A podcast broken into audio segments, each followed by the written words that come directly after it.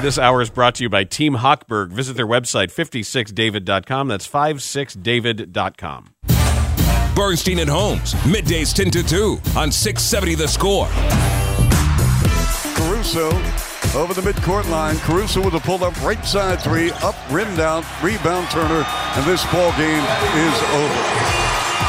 You've got to be kidding me. We can't sugarcoat this at all, folks. This is a punch to the gut. Boss. Indeed, well described. But no one's kidding anybody. That's kind of what the Bulls do. They play great and then they stop. And then they go on about their one on one games that they play with each other while teammates stand around and watch, and then they lose and then they go home. Cody Westerlund is here to talk Bulls with us, as he does often. He is here in studio. And Cody can be read on Twitter at Cody Westerlund, Score Bulls reporter, editor for 670thescore.com. What's up, man?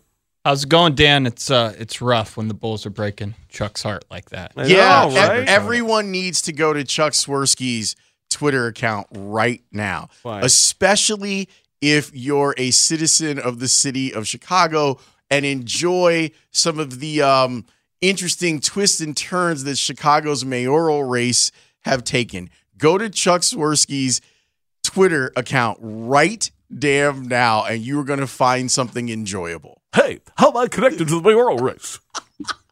Where are my dancing shoes? I took my dancing shoes out and I helped out with CPS. The idea of Chuck having a second job on his off days for CPS or the mayor would be It hilarious. just it's got to suck for to be the other guy named Chuck Swirsky. Right. And it's so Right. like the concept, like I really like I, You got the wrong guy. I really want to go with what Cody's talking about and develop a television show where Chuck is both people. He is the 'Cause play by cousins. No, no. identical cousins, not that. you'll find. I want Chuck to have both jobs. I want him to be the Bulls play by play guy. I'd love to stay and call the fourth quarter, but I have to recruit campaign volunteers. no, my question is, what would lead to him doing his daily dance or, or the dance after the win? What achievement would that be? We've topped he- another poll. I got my dancing shoes on. Attendance. every day. time. Yeah, I, Attendance at CPS schools for the week. Attendance with was ninety five percent or up today. and then you get a dance with Chuck Swirsky. all right, no one has any idea what we're talking about because they haven't even read the tweet. But tweet if yet. they go read the tweet, they will. There, we've done it. Hi, Cody. How's it going? Don't read the tweet if you're driving in the car right now. Yes, But just listen to Certainly, us. if you're mailing it in at work today, you should go read the tweet. A hundred percent. And Cody is here in studio to talk to us. How did you? I, I I know I talked to you before the the game against the Atlanta Hawks. How did you witness the end of the game against the Pacers? Like, what what was top of mind as you're watching it? I was honestly frustrated by the Bulls' defense in that second half, giving up 70 points. And I know we've talked extensively on these airwaves and, and off the airwaves else, elsewhere. The Bulls obviously got into a little bit too much isolation basketball on the offensive end, and both ends matter and, and match up and feed into each other. But like, you cannot get um, roasted off the dribble by TJ McConnell again and again, which the Bulls backcourt did. Um, anytime that guy has 20 and 10 on you, like that just is not winning basketball. You're not going to climb over 500 if those things happen. So to me, that's what's most frustrating, right? Like you understand it if Tyrese Halliburton's out there and he throws up 25 and 10 on you, but he was injured in that game. So the Bulls, it's it's always something, obviously. And that night, I felt like didn't handle the ball pressure well on offense, but they still could have dug in with a better effort defensively and won the game despite the collapse and how they handled the pressure from the Pacers. They were 0 of 10 from three point range in the second half. And I mentioned this last night on the on the Organizations Win Championships podcast. I'm more mad about the 10 than I am about the 0. Should be. Because you can miss shots. You have nights you can miss shots. 10 threes and a half? And I mean, we know we've known the What Bulls have What are you been doing? the lowest three point volume shooting team in the NBA almost all year. And that gets back to the roster construction, Dan. And it also gets back a little bit to, to Zach LaVine having that right hand that's banged up a little bit. How but hurt he is still, he? He you- still do shot know- him. How hurt is he? I don't I don't think he's that hurt. I think he's having a little bit more difficult time handling the ball, getting a feel on it. Like it's a very big difference in feeling from uh, shooting a layup and shooting a three pointer. So I understand it, but again, Zach said it himself, and we've gotten into this over the years with all the Bulls injuries, right? Like, how do we judge these guys? And you have some sympathy for them playing through injuries. But again, if you go out there on the court and you say you're ready to play, you have to be graded and judged by how you're playing in many ways. So, I mean, I think it would be smart if he keeps going to the hoop, but it's been weird, right? Obviously, because he made the offhand comment joke kind of that he had a torn ligament and he did not have a torn ligament. And I don't think that he meant to claim realistically that he had it, but I think he was trying to probably garner some sympathy for his thing. And he exaggerated, you know what I mean, mm-hmm. in a quick comment. And I don't think it was a calculated comment or anything. I think it just happened kind of in a snap judgment in that interview. And then the Bulls clarified and and he said, you know, whatever, the hand's banged up. And it's a little bit, but it's it's frustrating, right? Because he's got if he's better, if Zach LaVine's better, the guy you signed to a two hundred fifteen million dollar contract, he's not shooting four or fourteen, doesn't have six turnovers in the game. I think four in the fourth quarter. The Bulls win the game, right? Like he didn't have to be good for them to win. He had to be average the other night for them to win, and and he wasn't, and that's part of the reason they lost.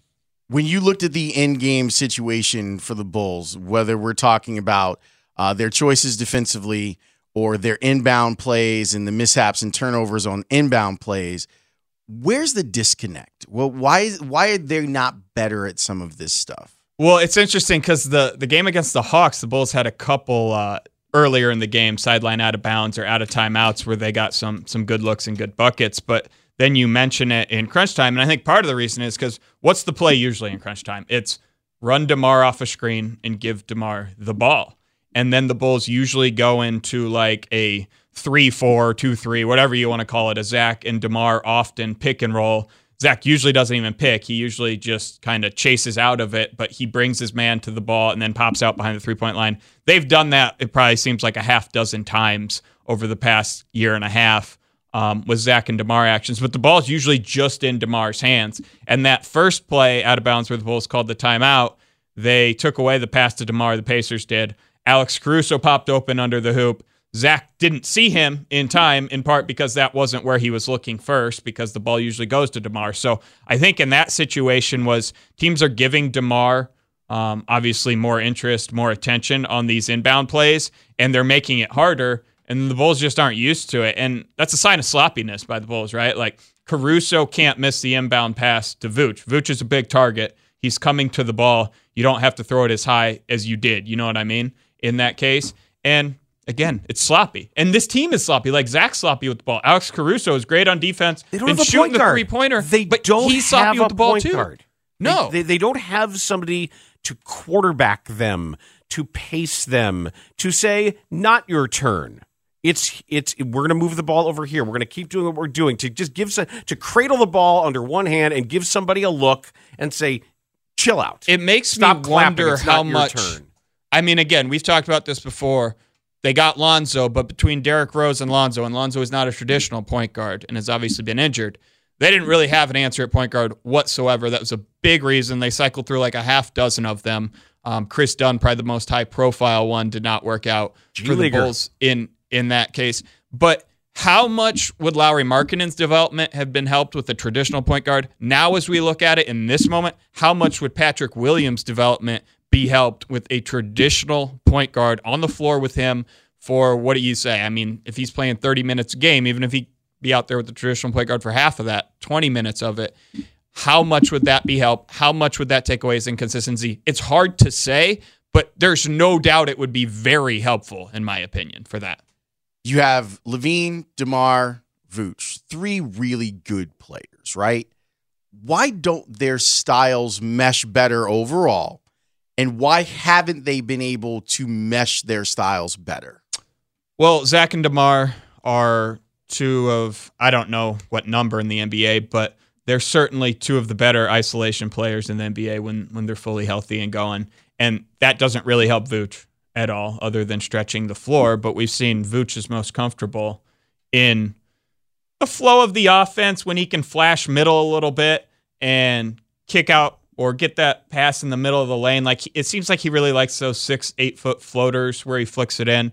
Um, he doesn't he doesn't need the ball posted up on the block in a traditional setting, but if he can get it on the move a little bit with the defense out of position, he's very, very comfortable around the rim and can really um, use his skill set. And look, Vooch has had a good year, right? Like this is like a career year for him shooting percentage or best in a decade. So he's finishing well. You've seen some of that, but at the same time, like you said, like there's one basketball and this gets simple, but when some of your guys are isolation, when they're so ball dependent to do what they do, right? Like this, they don't have a Klay Thompson who just spots up and shoots behind the three point line or comes off screens or whatever. They're not doing that with Zach all the time. Like the ball needs to be in his hands. That's where he's comfortable. You just don't make the most of your parts, right? Like you're not elevating yourself to a level above 100% um, capacity of whatever you are, or even getting to 100%, right? Like their strengths overlap in some ways. And then, you know, defensively, they're challenged at times. And the Bulls are what, 12th, 13th in the NBA in defense. Like that's a testament to everyone else on the team. It's a testament to Zach and Vooch and DeMar trying on that end for the most part and their second unit and, and some of the coaching staff. But it just, to me, it feels like the Bulls go into this offseason. And look, the trade deadline looms in what? February 9th. So we're coming on about 14 days from now, I think, two weeks from today. What are you going to do with these guys? Are you going to shop any of them at the trade deadline? If you get a really good offer, would you be willing to move them? Or do you change it up in the summer a little bit? Is that a better idea? Because I think if the Bulls keep running this back with these three, they're going to get pretty much the same results. And I think the biggest thing, and this comes back to your question, is you can't have three guys as your top three players who to perform at a high level. So you're a winning basketball team, you're top four or five in your conference. They have to have the fourth and fifth guys in the lineup perfectly slotted in place. There's always going to be injuries. There's going to be adversity. There's going to be trouble in the NBA. You cannot have your top three be dependent on Lonzo Ball has to be out there for us to work, right? This other fifth role player has to be this exact type of guy for us to work. And that's really what they are. It's too dependent on Lonzo. So to me, that comes back. You got to reevaluate how those top three play together and what you want to do in the future. Well, you're broadening the scope here. This was something that, uh, another thing that was getting talked about last night look at the Central, the Central Division of the East. The Milwaukee Bucks have Giannis. Yeah. He's not going anywhere. The Cavaliers are arming themselves. Yep. They're set With- up very well. with Mobley and Mitchell and Garland and and role players, a lot of them. The Pacers with Halliburton and, And Matherin, Mathurin. are going to be a thing. The Pistons could very easily end up with Victor Wembanyama. They could. I would be concerned about the Pistons if they got Victor. I'm, I'm it- not close to being there yet on the Pistons, but, But even certainly. even if they don't, if that mix catches fire with Cunningham and Ivey and Saddiq Bey, and if Duren can can understand how big and strong he is, like the the Bulls are in some trouble in their neighborhood here. the balance of the power in the NBA certainly has shifted to the East more this year, and and just in these past couple years. Some some of the reason being Kevin Durant went from the Warriors um, to the Nets, but these these star players, some of these MVP candidates, Jayson Tatum has ascended. Obviously, Giannis has always been in the East and, and has been a monster these last few years. So Embiid. you're right, and I mean, as long as the NBA has an 82 game schedule. Um, they'll always have stars sitting out sometimes, which is a different issue and a different topic. But you're going to play those teams in your division four times. You're going to get Giannis a lot. You're going to get this Pacers team that's up and coming after you every single time that they seem to play him. So I certainly understand that for the Bulls, and that's why it's hard to see. It's cloudy to me how the Bulls get in the top three or four in the East anytime soon, right? And we get so lost in what is best for this team championship equity, right? And you can argue whatever you want with every move and how that relates. But it does take luck at the end sometimes, or the breaks going your way, people being healthy, one call, one shot in a big game. You need to focus on building a team that can win a first round series, that can be really competitive and be in game six and game seven and have a home game in a second round series. Like you need to get to that point. And beyond the championship talk of what's best for the Bulls, when can they do that? I'm focused on how does this current makeup of this team become anything that's top four in the East? And I'm not really seeing it here anytime soon. Maybe you can argue number four in the East next year if everyone was healthy and you brought the same roster back. But to me, it's still really hard to see the way they play. whenever we talk about Patrick Williams, I feel like we're talking about like the Nasdaq.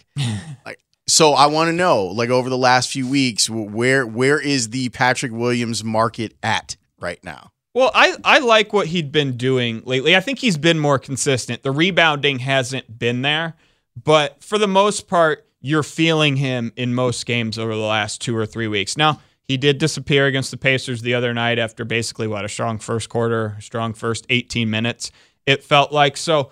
If we just reconfigure expectations for Patrick Williams, I think I'd give him a thumbs up, right? Like at some point, you got to get away from the number four overall pick, um, just kind of that moniker and that standard for him because he's not going, in my opinion, to be a four time All Star or anything like that. When you're looking at these guys that are drafted number four overall, you want to be All Stars back to back to back to back. You know, uh, I don't see that for him, but he certainly has the potential. And if you grade him like a really young player, like he is, to be a solid NBA starter. And he's not that on a night to night consistent basis because he would have produced and closed and been a bigger player in the fourth quarter for the Bulls the other night against the Pacers uh, if he had that consistency.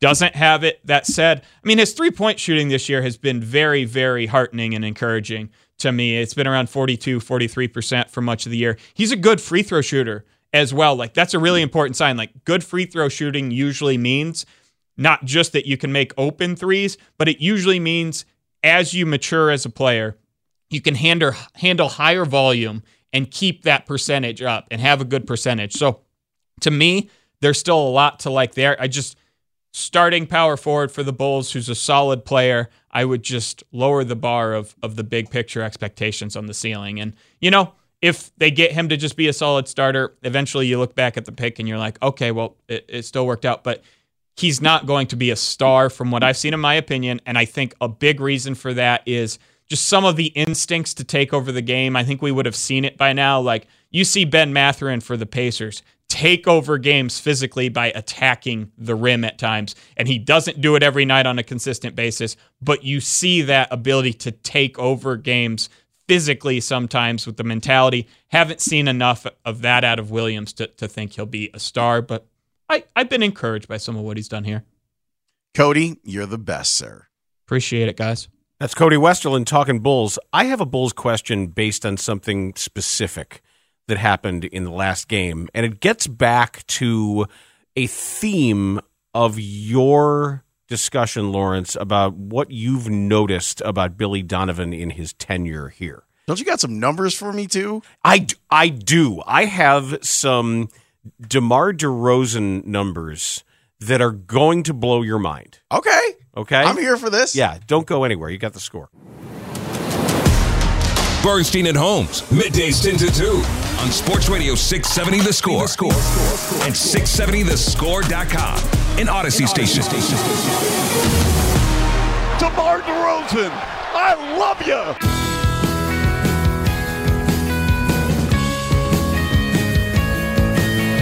So here's what I'm trying to figure out.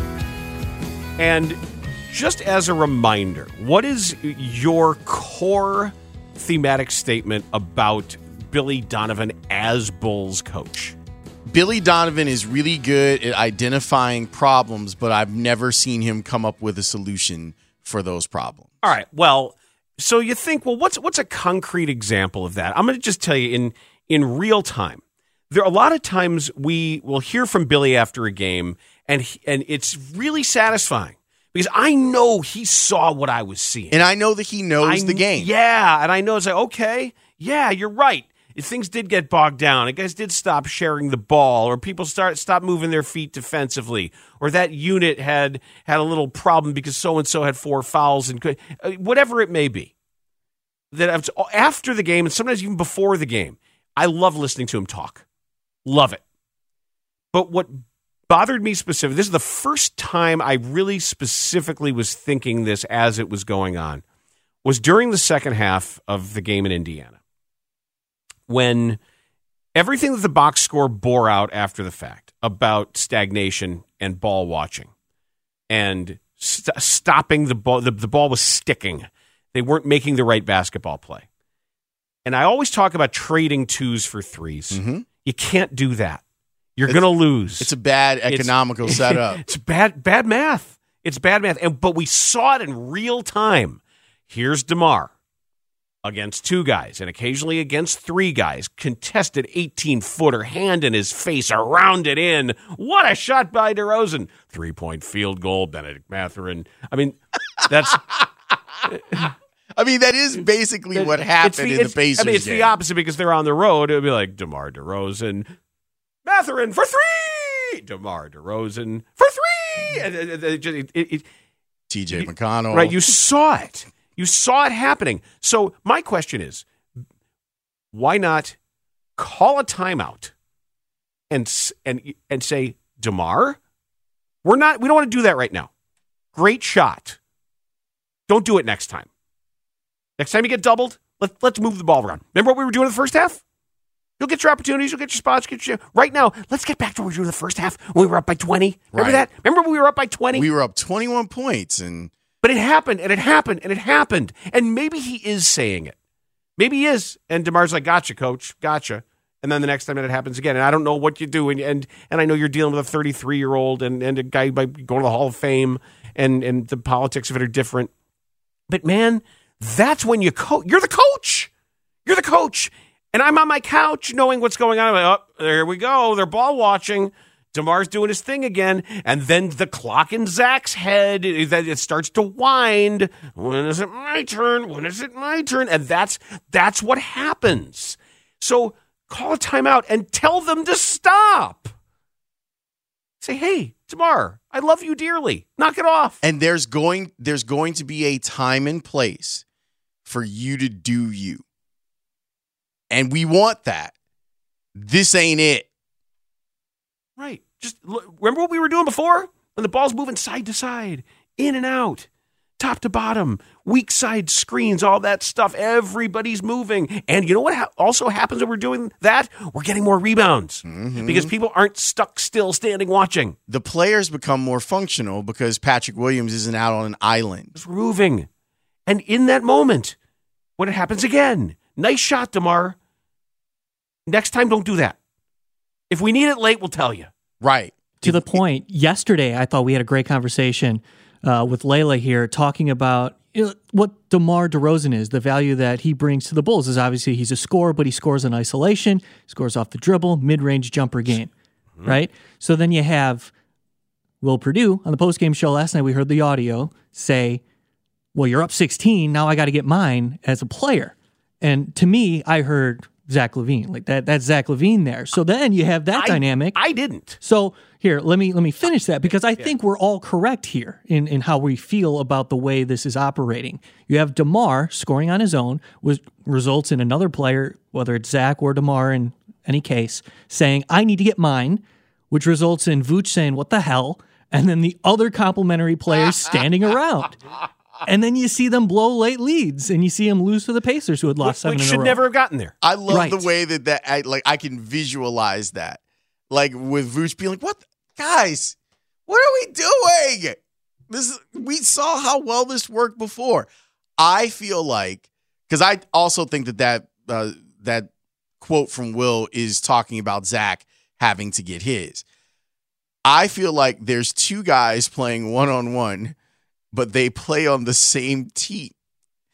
And that's not good basketball. They're playing each other in one on one, but there's three other guys on their team and five other guys on the other team. Stop it. But it can look so good. That's what's so frustrating is when they stop doing that and they get things in the flow of the offense and they sacrifice and they it, it, it can look great. It and can. and it did right there and then it stopped. And that's Call part timeout of the reason Tell why- them to stop doing that. when you when I hear you say Dan Demar is killing them, it makes me I know Demar is the reason why they're scoring and, and they're competitive in ball games, but because of his style, it hurts the rest of the group. Let me let me give you some numbers here that just I thought were amazing. And if you uh, are a listener to the Organizations Win Championships podcast, you heard it uh, when this episode posted last night because this was sent in uh, after our show yesterday. This is from Jeff Fairer, who does outstanding work. He is uh, you should follow him on Twitter at jf underscore fey f e y. Really good at some of the stat analysis. Here is the percentage of field goal attempts by DeMar DeRozan from the area from 16 feet out to the three point line. So Bad shots. long twos. Last year, 28.8% of his field goal attempts were long twos. This year, 33.8%. So there's been a jump in what is considered the least valuable shot in the NBA, a, an increase of 5% over last year. That's not what I was asking for. His percentage of threes last year, 9.3% of his field goal attempts were three pointers. This year, 7.6. Yeah. So his three point attempts have decreased when before the season started, we looked at the math and said, just increase it a little. If Right? that number were closer to 12 to 13%, I'd be happy. And the reason that I, that we were talking about this and why I brought it up, obviously DeMar has been influenced by Kobe Bryant. His game looks similar to Kobe Bryant. And the reason that I brought up the three-point shooting is that at the end of Kobe's career, we saw his attempts from 3 go up. Now they were never insane, like it's not Steph, but I feel like DeMar would be a more valuable player if he shot four threes a game. You want to hear something amazing? Yes. Buddy Hield has made more threes in his career than Kobe Bryant. Uh, I'm not that amazed by that. That's that's still a, a very illustrative stat. But I'm and I'm not done here because this is the one that brings it all home. Demar is shooting 47.3% in those long twos. Okay. Okay. In that area six which is defined as the 47.3? 47.3. That's from that shaded area 16 feet out to inside the three point line. Okay. 47.3. Now, if someone replaced those, if you replaced those shots with three point field goals, what percentage would you need to equal the value? I'm guessing 31%. Bang on. 31.5%. That's the math. That's that it's just basic math. What's DeMar's career three-point percentage? I want to say Is it 29? No, no, no, no. It's not that good. I think it's like I think it's less than that. Let me take a look. Okay. I'll look it up while you're still going through But like. Javonte is at 35, right? Patrick Williams at 42. Like 31 isn't that great anymore.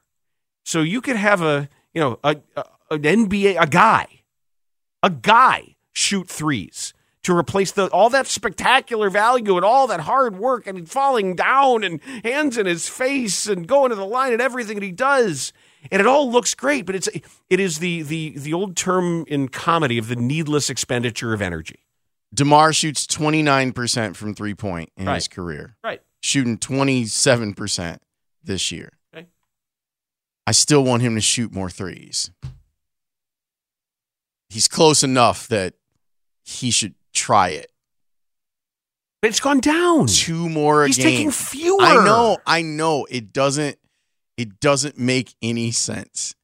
Like and, and here's the thing. For me, him making the three pointers is significant, but the attempt does so much to the geometry of the floor. You know what game you're playing now? Like if you could just Shoot a three every time. I, I'm not even saying that, but I I'm saying seriously, play like a, a if you're going to shoot that 22 footer, just take a step back and watch what it does to the defense if they know that you're going to take that shot. It makes it easier for the ball to move around the perimeter. It gives you more space. It's literally more space for the offense to operate. If they think you're at least going to attempt a three pointer when you get the ball top of the key and the guy isn't guarding you or the double hasn't come yet. It's it's We've got high noon coming up ahead of things getting very football-y in here, as they should, as we move toward NFL. we might want to go back to White Sox stuff, Dan, championship weekend because there's more White Sox stuff. No, no. Yeah, yeah. Now I got to worry about the broadcast too. It's the one good thing in my life. Now I got to worry about that. I'm sure it'll be fine. I, I, I mean, come on. Like, Dan and I are sitting here and we're we're commiserating with our sadness, and then I look up and there's a story in the Sun Times about how the play-by-play guy isn't signed yet. And that is leadership. What the hell? I can't even get my Benetti and Stone on now. You can't have nice things. That's all I say. Just a little bit of nice would be nice, right? It doesn't take much. A little bit of comfort. Do you know how much people love those two? You know how much people love Jason Benetti? Jeez, like Make it right. Fix it. It's going to be awesome watching the Cubs this year. They're going to be so good. Bernstein and Holmes, your Cub show. I've I've got a story coming up that needs to be heard to be believed, and it will be told by local news. I have a very interesting story that I can't figure out if it was real or staged. I'll be back this way on Monday. We'll settle this then. Right there, out in the street, in front of the Palace Saloon. Yeah, right. When? High noon? It's that time, and uh, it was this morning. I was scrolling on Twitter, and somebody sent me one of the versions of the story that I'm going to do on High Noon. Said, "Hey, this would be good for High Noon." And th- when I replied, I said it was already sent. To, it was the absolute truth, as I had it lined up the very top of my email inbox, ready to go. I, I will say, for future reference, I do appreciate when people send high noon stories to us via Twitter. oh, all the time. I use them. Yeah, thank you. We, we've got all sorts of volunteer producers out there, Yeah. and scouts. Keep it up at Dan underscore Bernstein at Laurence W. Holmes. If you got a good high noon story that we haven't done, send it our way. All right. Dan, I can't figure out if this was a bit, if this was a promotional stunt, or if this was real. Either way, it was kind of awesome. Last night, Duquesne was playing Loyola. And something Our weird, Loyola or Loyola Marymount? uh, our Loyola. Okay. And something very weird happened. Loyola would take over 10 minutes before we get a stoppage. And we got an official's timeout. And somebody came on the floor on the far side. Looking for an Uber Eats delivery or something there is carrying some McDonald's. Oh, this has to be one of the all-time I'm greats. actually not kidding. No, I, no, I this think, is the I truth. I think that's what's happening. This guy's in the corner. Looked like he was he going to deliver the the McDonald's to somebody on the court. Can we rule that out? He's. I mean, I think that's an Uber Eats sticker. Is that what that is? I'm trying to get confirmation. Uber Eats, yes. maybe I'll put my hand up. I'm getting a little hungry. You can bring it over here. So we saw the stoppage. The, the man was usher. Let's see if we can see this. No, this is going to be the turnover in the There he is, There- right no, there he in the is. corner. Yeah, yay, yay. He's So this guy's actually who's he delivering it to? the ref. The- The, the ref official? said later. Give it to me later, not mean, now. Philip Alston's done a lot. I didn't think he needed a Big Mac for sustenance in the middle of the game. I know, but I'm not, well. The official out there, Tim, he he distanced him like I didn't say now. Highlight courtesy of ESPN Plus. That's fantastic. Dan, literally during a play, the referee had to back this guy off of the court. Hey, man, that's good delivering, though. This man is at the three point line. You tip that man. On that, the that- court. that is a guy doing his job. He's literally you want standing- your you want your McDonald's here you go. He's standing right next to the players on the court. Yes, Ray. Like this is like I'm sitting there and I'm going, okay, let me run through all of the questions that I have. Number one, is this a bit? I All right. think so. Or a dare or like a frat prank. Or or was it Uber Eats like, hey, let's get out and have a, a promotional thing where people are talking about us? I said, all right, what if it's not a bit? My next question becomes, how did the person get into the arena? Can, and is it possible that if one doesn't have a ticket to the arena, that you can be like, I have an Uber Eats or DoorDash or Grubhub, and I'm gonna drop it off to blah blah blah. Who I'm gonna drop it off to Dan Bernstein, who's doing play by play right now. Can you get into the the venue without having a ticket because you're the Uber Eats dude? That's wild if you can. I mean, obviously you can, but that's not Right? He got on the floor. I don't think I don't think you can.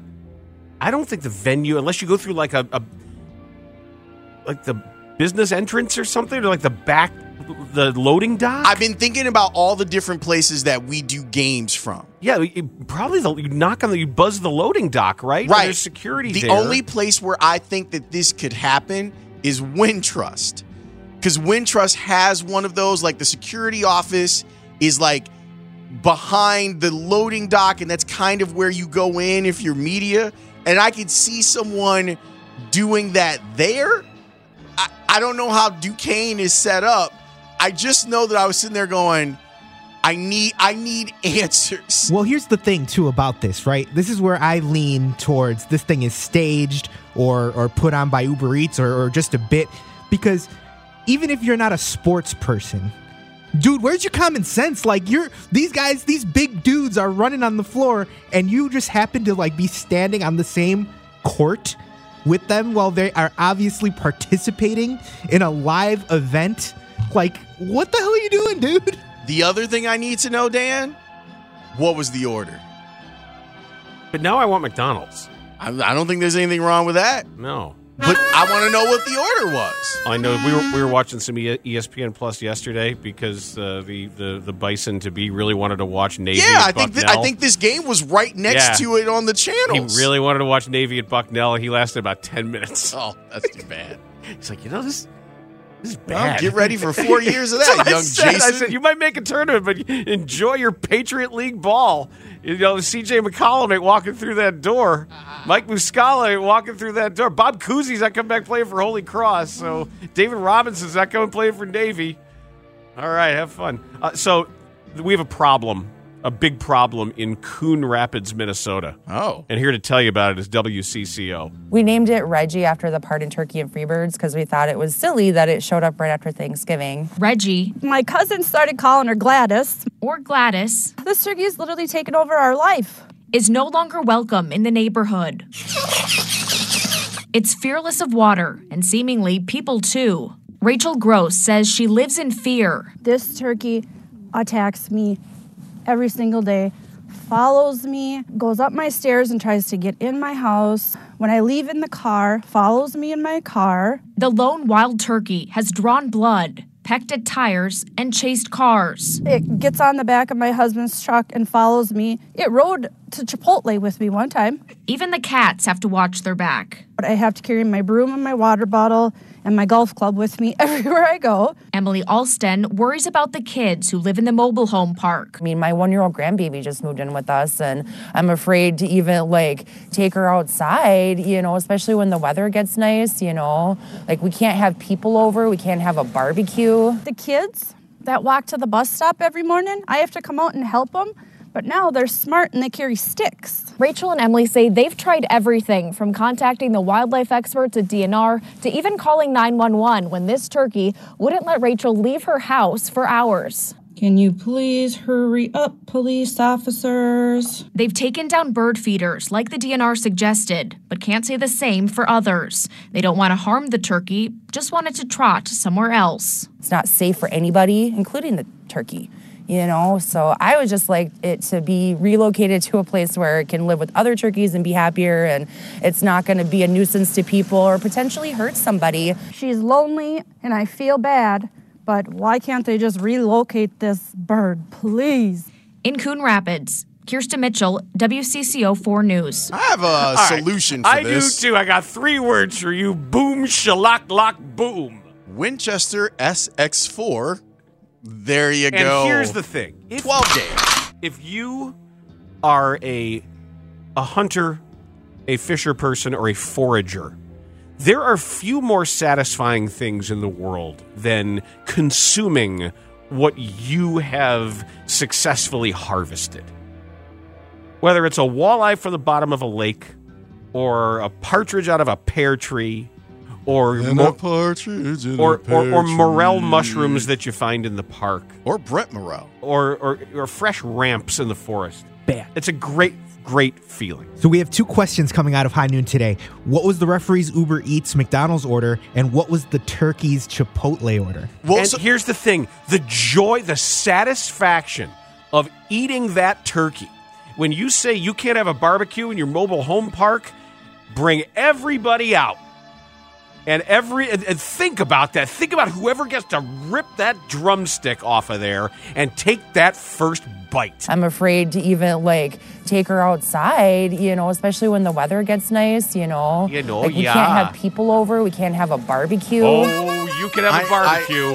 I feel a like damn fine one. If your the name of your city is Coon Rapids, somebody's got a 12 gauge, and they should probably use a 12 gauge.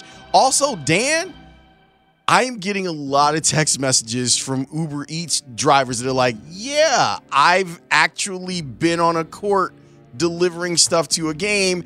And they're getting into spaces that you wouldn't think they're getting into. It's the Jay Zawoski. Maybe it's like a hard hat, clipboard, reflective vest. Yeah. Uber Eats. People just think you Ho- should be here. However, it does seem that this particular incident was a prank. Okay.